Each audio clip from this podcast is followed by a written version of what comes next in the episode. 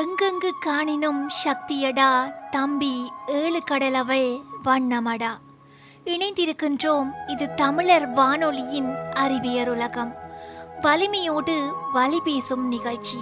பேசிக்கொண்டிருப்பது நான் உங்கள் அன்புடன் நிஷா. ஒவ்வொரு நாளும் பெண்களுக்குள்ளாக இருக்கக்கூடிய மன உணர்வுகளை ஆசைகளை ஆழமான வலிமைகளை வலிகளையும் இணைத்தே பேசிக்கொண்டிருக்கின்றோம் ஒவ்வொரு நாளும் உயிர்ப்பான விடயங்களை பகிரும் காரணம் பெண்கள் எப்போதுமே வலிகளை வேதனைகளை தாண்டி உறுதியாக தன்னம்பிக்கையாக தங்களுக்கான அடையாளத்தை உருவாக்க வேண்டும் என்பதற்காகத்தான். நிகழ்ச்சியின் ஆரம்பத்திலேயே ஒரு அருமையான பாடலை இணைத்துக் கொண்டு நிகழ்ச்சிக்குள்ள போகலாம். இது தமிழர் வானொலியின் அறிவையர் உலகம்.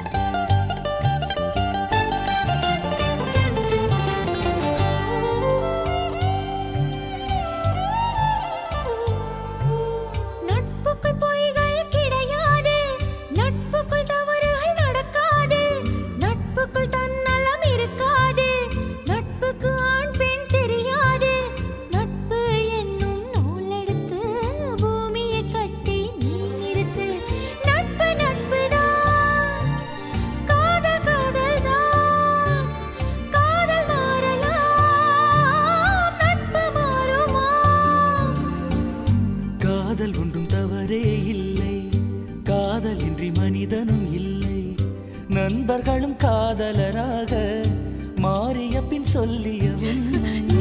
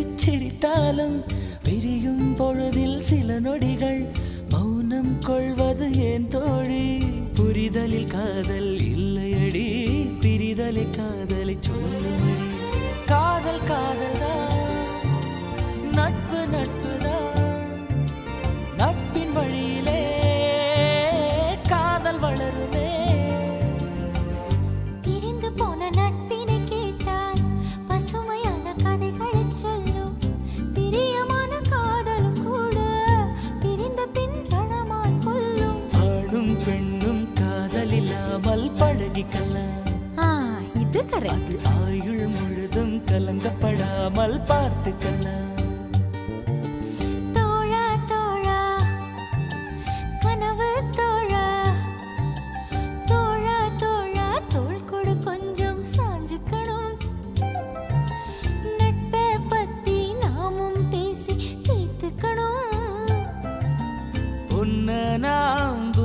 தெரிஞ்சுக்கணும். ஒன்னொன்னா தெரிஞ்சுக்கணும்.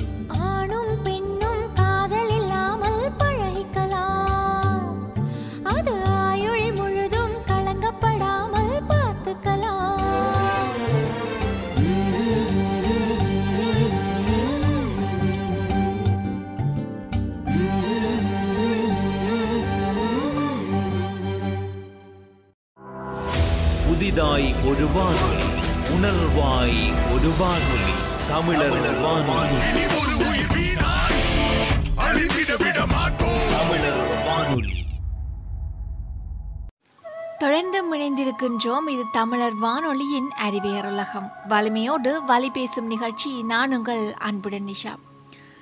நிகழ்ச்சியின் ஆரம்பத்திலேயே ஒரு குட்டி கதை ஒன்று சொல்லலாம்னு நினைக்கிறேன். ஒரு நிறுவனத்தின் தலைவருக்கு தன்னுடைய நிறுவனத்தில் சில தவறுகளால் ஐம்பது கோடி நஷ்டம் ஏற்பட்டுவிட்டது. மிகவும் சோர்ந்து போய் அருகில் இருந்த பூங்காவுக்கு சென்று அங்கிருந்த சீமெண்ட் பெஞ்சில் அமர்ந்தார். அப்போது சற்று பெரிய மனிதர் போல தோற்றமுடைய ஒருவர் இவருக்கு அருகில் வந்து அமர்ந்தார். இவர் சோகமா இருக்கிறத பார்த்துட்டு ஏன் சோகமா இருக்கிறீங்கன்னு கேட்கிறார் அதற்கு இவர் என்னுடைய தொழில் நஷ்டம் அடைஞ்சிட்டுது. மிகவும் மனம் உடைஞ்சு போயிட்டேன் என்று சொல்றார். எவ்வளவு ரூபாய் நஷ்டம்? என்றார் அவர். ஐம்பது கோடி ரூபாய் என்றார் இவர். அப்படியா? நான் யார் தெரியுமா? என்று கேட்டு அந்த ஊரின் பிரபல செல்வந்தரின் பெயரை சொன்னார். அசந்து போனார் இவர். ஐம்பது கோடி பணம் இருந்தால் நீ சரியாகி விடுவாயா? என்று கேட்டார். உடனே முகமலர்ச்சியுடன் இவர் ஆமாம் எல்லாமே சரியாகி விடும் என்றார். பின் அந்த செல்வந்தர் ஒரு செக் புத்தகத்தை எடுத்து கையெழுத்திட்டு இவரிடம் நீட்டி இந்தா இதில் ஐநூறு கோடி செக். நீ கேட்டதை விட பத்து மடங்கு அதிகமாக கொடுத்திருக்கிறேன். எல்லாவற்றையும் சமாளி. ஆனால் ஒரு வருடம் கழித்து இந்த பணத்தை எனக்கு திருப்பி கொடுத்து விட வேண்டும். அடுத்த வருடம் இதே நாளில் இங்கே நான் காத்திருப்பேன் என்று சொல்லிவிட்டு செக்கை இவர் கைகளில் திணித்து விட்டு சென்றார். பின்னர் அந்த நிறுவனத்தின் தலைவர் வேகமாக அலுவலகத்துக்கு சென்றார். தன்னுடைய அறைக்குள் சென்று அந்த செக்கை தனது பீரோவில் வைத்து பத்திரமாக பூட்டினார். பின் தன்னுடைய உதவியாளரை அழைத்து அனைத்து ஊழியர்களையும் நிர்வாக கூட்டத்திற்கு அழைத்து வர ஏற்பாடு செய்ய சொன்னார். ஊழியர்கள் அனைவரும் கூட்டத்தில் அமர்ந்திருந்தனர். இந்த நிறுவனத்தின் தலைவர் பேச ஆரம்பித்தார். நண்பர்களே நமது நிறுவனத்தில் ஐம்பது கோடி நஷ்டம் ஏற்பட்டுள்ளது. ஆனால் இப்போது என்னிடம் ஐநூறு கோடி ரூபாய் உள்ளது. ஆனால் அந்த பணத்தை நான் தொடமாட்டேன். இந்த நஷ்டம் எப்படி ஏற்பட்டது? எதனால் எதற்காக ஏற்பட்டது என்று ஆராய்ந்து அதை களைந்து நமது நிறுவனத்தை வெற்றிகரமாக செயற்படுத்த நீங்கள் அனைவரும் ஒத்துழைப்பு கொடுங்கள் என்று கேட்டுக்கொண்டார்.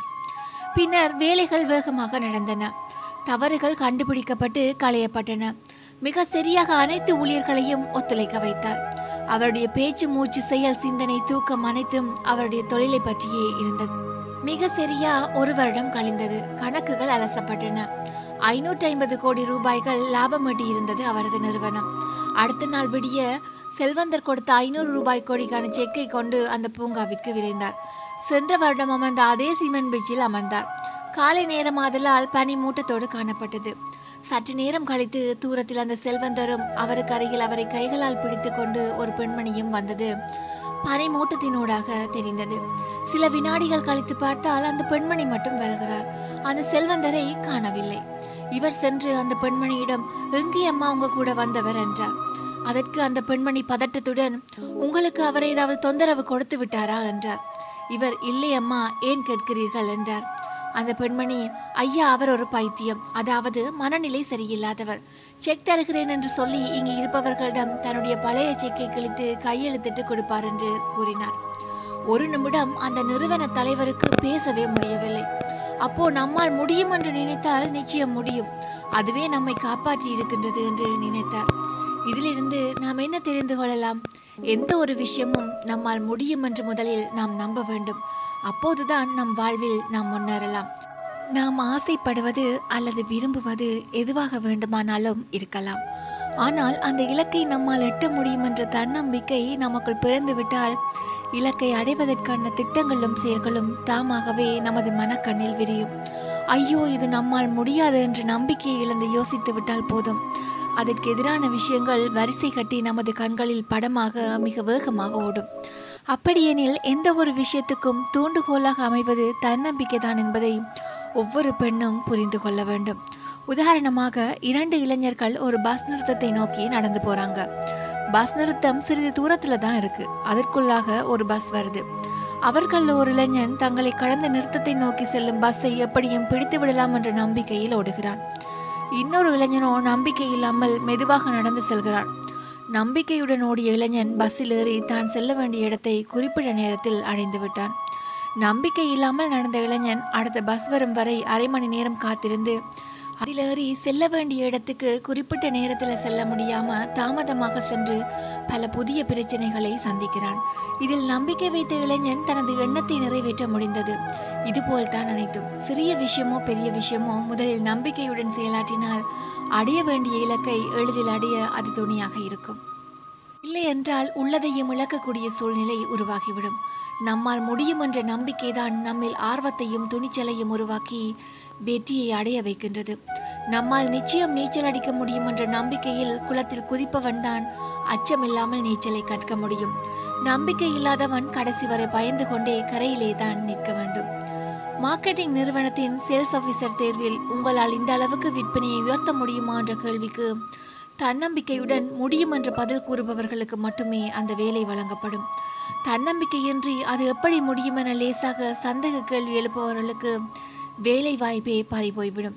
இன்றைய காலவகத்தில் பெரும்பாலான மனிதர்கள் நம்மால் அது முடியாது என்று நினைத்து வேதனைப்படுவதை வழக்கமாக்கிக் கொண்டுள்ளனர். அதற்கு முக்கிய காரணமே அவர்கள் மேல் அவர்களுக்கு நம்பிக்கை இல்லாமல் இருப்பது தானே முதலில் எந்த விஷயத்தை பற்றியும் நம்பிக்கை இல்லாமல் எதிர்மறையாக சிந்திப்பது பழக்கமாயிற்று. அது தவறு. அதே போல இந்த விஷயம் நிச்சயம் நடக்கும் என்று முழுவதுமாக நம்பி செயற்படுவதும் தவறு. கண்மூடித்தனமாக எதையும் நம்ப வேண்டியதும் இல்லை நம்பாமல் இருக்க வேண்டியதும் இல்லை வெளியில் உள்ள சூழ்நிலைக்கேற்ப மனதில் உற்சாகம் இழக்காமல் திட்டமிட்டு முயற்சி செய்வதே நாம் அடைய வேண்டிய இலக்கை அடைய ஒரே வழி. தொடர்ந்து முனைந்திருப்போம். இது தமிழர் வானொலியின் அறிவியர் உலகம். வலிமையோடு வழி பேசும் நிகழ்ச்சி. நான் உங்கள் அன்புடன் நிஷா.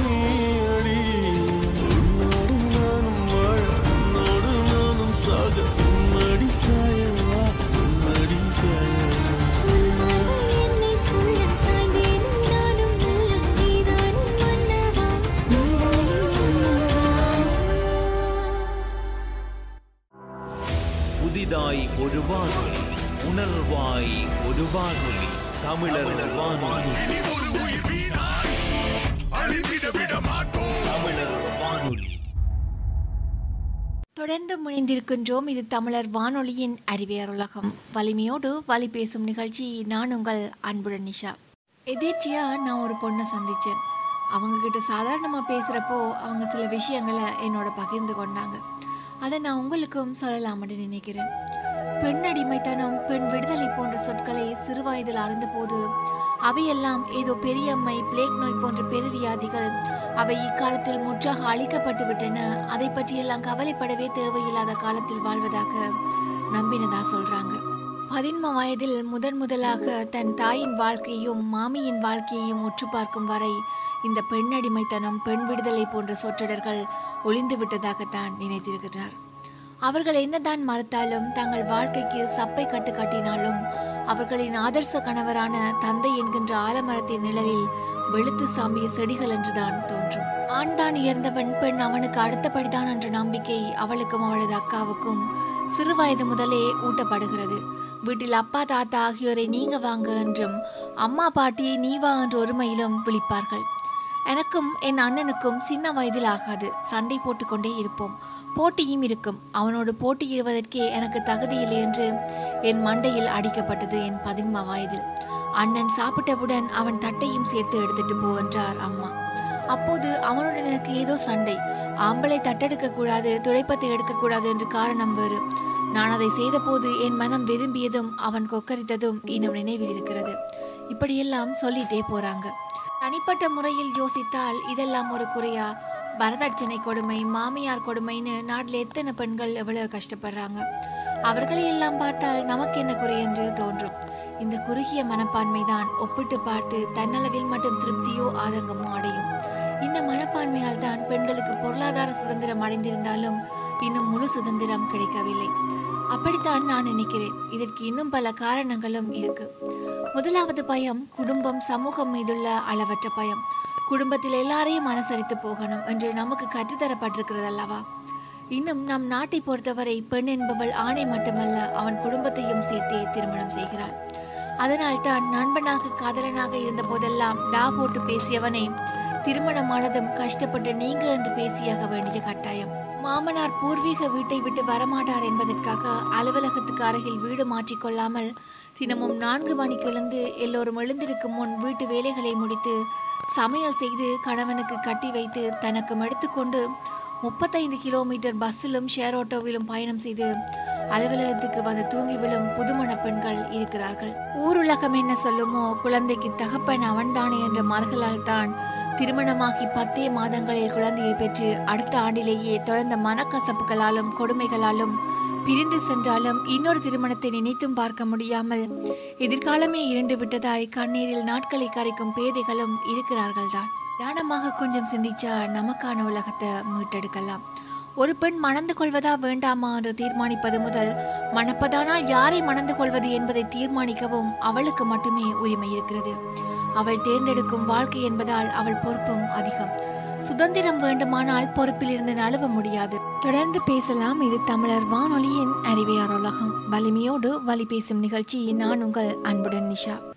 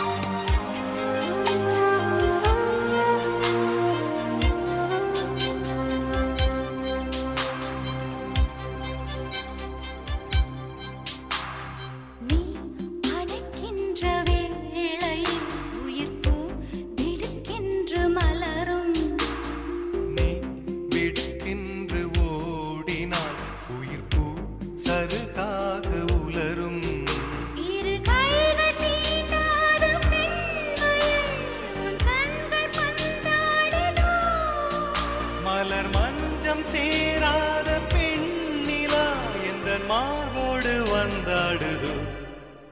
புது வெள்ளை மழை இங்கு பொழிகின்றது. இந்த கொள்ளை நிலா உடல் நனைகின்றது. இங்கு சொல்லாத இடம் கூட குளிர்கின்றது. மனம் சூடான இடம் தேடி அலைகின்றது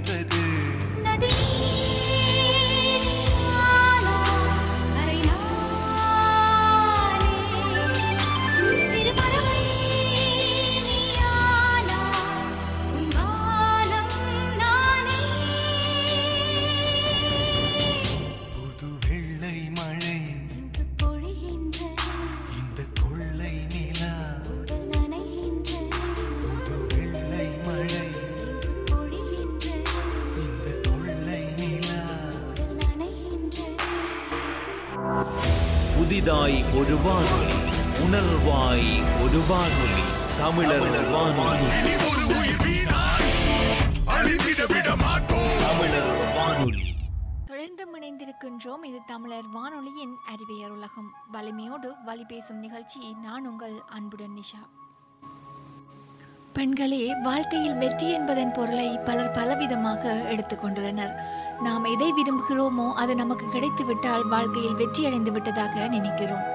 கல்வியில் ஆர்வம் உள்ளவன் நிறைய கற்று தேர்ந்து விட்டால் வாழ்க்கையில் வெற்றி பெற்றதாக நினைக்கிறான். தொழிலதிபராக வர விரும்புகிறவன் தன் எண்ணம் நிறைவேறிவிட்டால் வாழ்க்கையில் வெற்றி பெற்றதாக நினைக்கிறான். ஆனால் உண்மையில் வாழ்க்கையில் வெற்றி என்பது நாம் அடையும் மன சந்தோஷமும் சமாதானமும் மட்டுமே. நீங்கள் எதை செய்தாலும் அது உங்களுக்கு மன சமாதானத்தையும் சந்தோஷத்தையும் தருவதாக அமையும் போதுதான் வாழ்க்கையில் வெற்றி அடைந்தோராகிறீர்கள். உங்கள் வாழ்க்கையில் வெற்றி எது என்பதை அதாவது உங்களுக்கு மன சமாதானத்தையும் சந்தோஷத்தையும் தருவது எது என்பதை உங்களால் மட்டுமே கண்டறிய முடியும். நாம் விரும்புவதை நினைப்பதையெல்லாம் செய்துவிட முடியும். அது நம் கையில் தான் இருக்கிறது. என்னால் முடியும் என்று நம்பினால் நிச்சயம் முடியும் என்றாலும் ஒரு காரியத்தை செய்ய தொடங்கும் முன் பல விஷயங்களை கவனத்தில் கொள்ள வேண்டும். எதையும் செய்ய முன் இதனால் உண்மையாகவே எனக்கு மன சமாதானமும் சந்தோஷமும் கிடைக்குமா? என்னோடு இணைந்திருப்பவர்களுக்கோ அல்லது மற்றவர்களுக்கோ இதனால் கஷ்டமோ நஷ்டமோ ஏற்படுமா? சத்தியத்திற்கும் சட்டத்திற்கும் இது உட்பட்டது தானா? இப்படியான கேள்விகளுக்கு சாதகமான பதில் கிடைத்தால் நீங்கள் செய்ய விரும்பும் காரியத்தை தாராளமாக செய்யலாம்.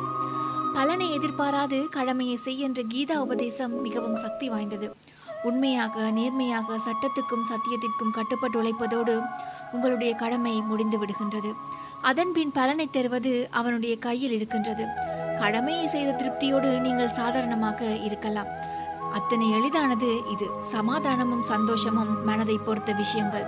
நம்பிக்கை இருக்கும்போதுதான் பலனை அவன் தருவான் என சமாதானம் கொள்ள முடியும். ஒரு சின்ன கதை ஒன்று ஞாபகத்துக்கு வருது. ஒரு ஊர்ல ஒரு ஆறு வயது சிறுவனும் பதினோரு வயது சிறுவனும் நெருங்கின நண்பர்கள். எதிலும் ஒருவரை ஒருவர் விட்டு கொடுக்காமல் இருக்கிறாங்க. ஒருவர் ஒருவர் நலனில் அக்கறை உள்ளவர்களாக நல்ல நண்பர்களாக வளர்ந்து வராங்க. ஒரு நாள் இந்த இரண்டு சிறுவர்களும் பட்டம் விட்டு விளையாடி கொண்டிருக்கிறாங்க. பட்டம் பறந்து செல்லும் திசையை நோக்கி இருவரும் ஓடினர். அப்படியே ஊருக்கு வெளியே சற்று தொலைவில் வந்து விட்டனர். பட்டம் சென்ற வழியில் அவர்கள் ஓடிக்கொண்டிருந்த போது மூத்த சிறுவன் கிணறு ஒன்றில் தவறி விழுந்து விட்டான். அவனுக்கு நீச்சல் தெரியவில்லை. கிணற்றுக்குள் இருந்து உதவிக்காக கத்தினான். மேலே நின்ற ஆறு வயது சிறுவன் பதட்டத்தோடு சுற்றுமுற்றும் பார்த்தான். அந்த பகுதியில் ஒரு ஆளை கூட பார்க்க முடியவில்லை. ஒரு நிமிடம் சிந்தித்த இளையவன் அங்கு கயிறு கட்டியிருந்த வாளியை கிணற்றுக்குள் இறக்கினான். தன்னுடைய நண்பனிடம் நீ இந்த வாளியை இறுக பிடித்துக்கொள். நான் எனது சக்தியை எல்லாம் கூட்டி மேலே இழுக்கிறேன் என்றான். அவ்வாறு மூத்தவனம் செய்ய இளையவன் கஷ்டப்பட்டு வாளியின் கயிற்றை பிடித்து இழுத்து தன்னுடைய நண்பனை காப்பாற்றினான். இதை ஊருக்குள் சொல்வதற்கு இருவருமே அச்சமுற்றனர். ஆயினும் ஒருவித துணிச்சலை வரவழைத்துக் கொண்டு நடந்ததை அவர்கள் விவரித்தனர். அந்த இரு சிறாரும் அச்சமுற்றது போன்று ஊர் மக்கள் அவர்கள் மீது வசை சொற்களை வீசவில்லை. அதே நேரம் அவர்கள் கூறியதையும் நம்பவில்லை. ஆறு வயது சிறுவன் அவனை விட மூத்த சிறுவனை காப்பாற்றி இருக்கவே முடியாது. ஏனெனில் அந்த வாளி தண்ணீரை கூட தூக்க முடியாத அவனால் எப்படி இதை சாத்தியமாகி இருக்க முடியும் என்று கூறியதோடு அந்த சிறுவனை கேலி செய்து சிரித்தனர். ஆனால் அந்த ஊரில் இருந்த தாத்தா ஒருவர் மட்டும் அந்த சிறார் கூறியதை நம்பினார். அது அந்த ஊர் மக்களுக்கு கேள்விக்குறியாகவே இருந்தது. அவருக்கு அந்த ஊரில் மதிப்பும் அதிகம். எனவே ஊர் மக்கள் தங்கள் சந்தேகத்தை தீர்த்து கொள்ள அந்த தாத்தாவிடம் சென்றனர். அப்போது அந்த தாத்தா மக்களிடம் இவ்வாறு சொன்னார். அந்த நேரத்தில் அந்த சூழலில் உன்னால் இதை செய்ய இயலாது. உன்னை விட அதிக எடையுள்ள ஒருவரை உன்னால் தூக்கவே முடியாது என்று அந்த சிறுவனிடம் சொல்வதற்கு யாருமே இல்லை. அதுதான் அவன் தன்னுடைய நண்பனை காப்பாற்றிய சாதனைக்கு முதற் காரணம். அடுத்து அந்த ஆறு வயது சிறுவனுக்கு தன் மீது சந்தேகமே வரவில்லை. என்னால் முடியுமா? என்று. அவன் தனது சக்தியை குறித்து ஒரு வினாடி கூட சந்தேகிக்கவில்லை. தன்னை பற்றி ஒரு எதிர்மறையான சிந்தனைக்கு அவன் இடம் கொடுக்கவில்லை. அந்த நேரத்தில் தனது நண்பன் ஆபத்தில் இருக்கிறான். அவனை காப்பாற்ற வேண்டும். இந்த ஒரே ஒரு எண்ணம் மட்டுமே அவன் மனதில் இருந்தது. எனவே இந்த ஆறு வயது சிறுவன் ஆற்றிய செயல் பற்றி கேட்டபோது நம் ஒவ்வொருவருக்குமே நமது சக்தி மீது நம்பிக்கை ஏற்பட்டிருக்கும். மேலும் நம் வாழ்க்கையில் ஏதோ ஒன்றை சாதிக்க வேண்டும் என்று ஒரு செயலை செய்ய வேண்டும் என்று சிந்திக்கும் போது குறைந்தது ஒருவராவது நம்மிடம் உன்னால் இது முடியாது. எதற்கு வீணாக முயற்சி செய்து நேரத்தையும் பணத்தையும் விரயமாக்க நினைக்கிறாய் என்று நம்மை ஊக்கமிழக்க செய்யலாம். அதற்கு அவர் தடையாகவும் இருக்கலாம். அந்த மாதிரி நேரங்களில் முன்வைத்த காலை பின் வைக்காமல் தொடர்ந்து முயற்சி செய்து கொண்டே இருக்க வேண்டும். இந்த செயலை ஆற்ற என்னால் முடியும் என்று உறுதியாக நம்பினால் நிச்சயம் நினைத்ததை செய்து முடிக்கலாம். அதைத்தான் இந்த கதை உணர்த்துகின்றது. வாழ்க்கையில் முன்னேற வேண்டும் என்று நினைத்து நாம் கஷ்டப்பட்ட முயற்சி செய்து கொண்டிருக்கையில் அந்த முயற்சியை கைவிடுவதற்கு சிலர் நம்மை தூண்டலாம். இதற்கு ஒரு எடுத்துக்காட்டை சொல்லலாம். ஒரு செடி வளரும் போது அதை ஆடு தின்றுவிடும். அதாவது பெண்களே நம்பிக்கை எனும் செடி வளர்க்கின்ற போது சமுதாயம் என்ற ஆடு அதை மேய்ந்துவிடும். அதாவது நம் நம்பிக்கை செடி வளர்ந்து வரும்போது சிலர் வந்து உங்களிடம் உனக்கு எதற்கு வீண் வேலை? இது நடக்கிற காரியமே இல்லை என்று சொல்வார்கள். அப்போது அதை இறைவாக்காக எடுத்துக்கொள்ளக்கூடாது. ஒரு செடி தடைகளை உடைத்தெறிந்துவிட்டு கவனமாக வளர்ந்து மரமாகிவிட்டால் அதன் நிழலில் ஒதுங்குவதற்கு அதே ஆடு வரும். அதேபோல நமது நம்பிக்கையை பிறர் பறித்து தின்று விடாதபடி கவனமாக இருந்தால் பின்னாளில் அந்த நம்பிக்கையின் நிழலில் அதே ஆட்கள் அடைக்கலம் தேடுவார்கள். தலைவா எது எப்படி இருந்தாலும் உங்கள் துணிச்சல் எனக்கு வராது என்று சொல்வார்கள். எனவே நம்பிக்கை என்பது சிறு செடி போன்றதாகும். அதை பாதுகாத்து வளர்த்து மேலே கொண்டு வர வேண்டும். தொடர்ந்தும் பேசலாம். இது தமிழர் வானொலியின் அறிவியர் உலகம். நான் உங்கள் அன்புடன் நிஷா.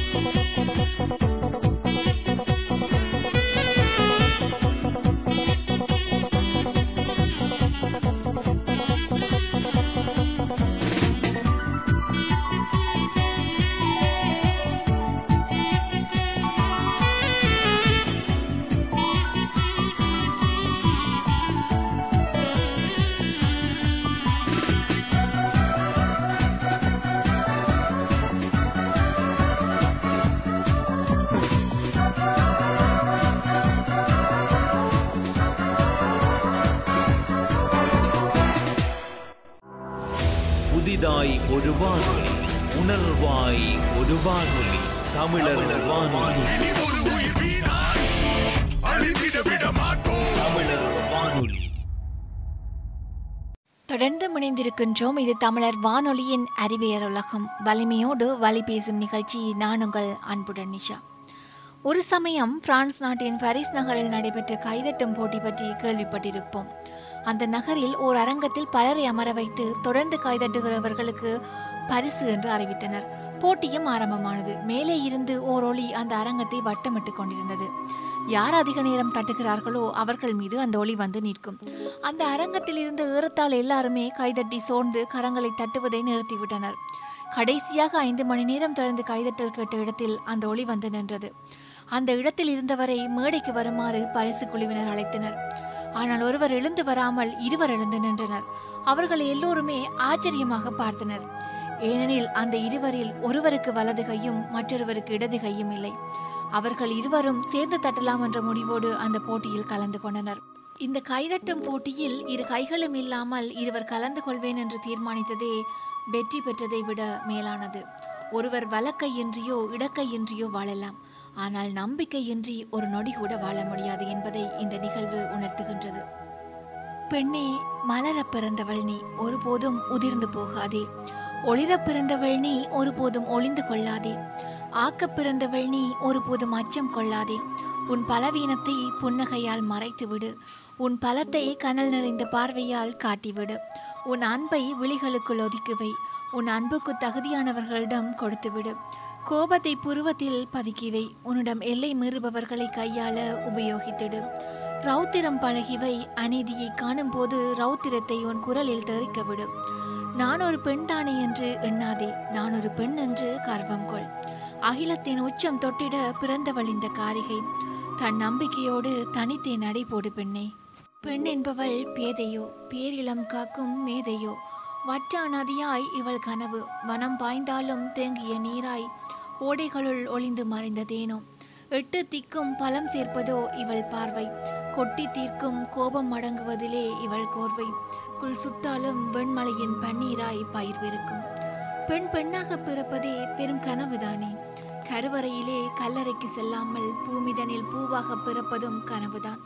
ஆசைப்பட்ட கல்வியை படிப்பதும் மனதிற்கு பிடித்த பணியை செய்வதும் ஆபாசம் நிறை உலகத்தில் அன்பாய் பழக ஆண் நண்பன் கிடைப்பதும் சுதந்திரமாக சுற்றி வருவதும் ஆளான பின்னர் மனம் முடிப்பதும் மனம் முடித்த வீட்டில் மகிழ்ச்சியாய் வாழ்வதும் கட்டிய கணவன் அன்பாய் பேச வேண்டும் ஆறுதலாய் பேசி அன்பு மலையில் நடக்க வேண்டும் காலம் முழுவதும் கைகோர்த்து நடக்க வேண்டும் காலத்தின் கனவாக காரிகையின் கனவுகளோ பல கோடி.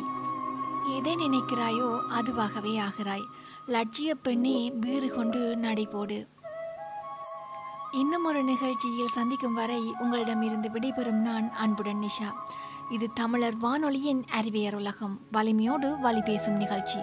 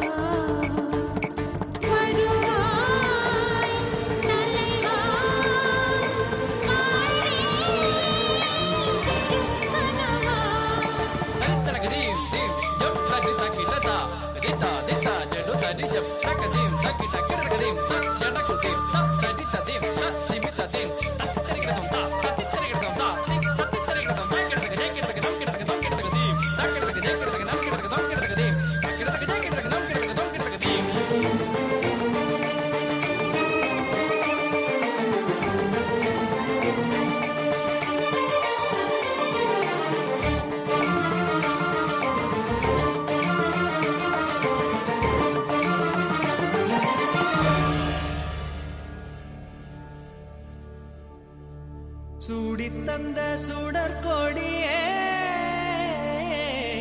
சோகத்தை நிறுத்திவிடு. நாளை வருமா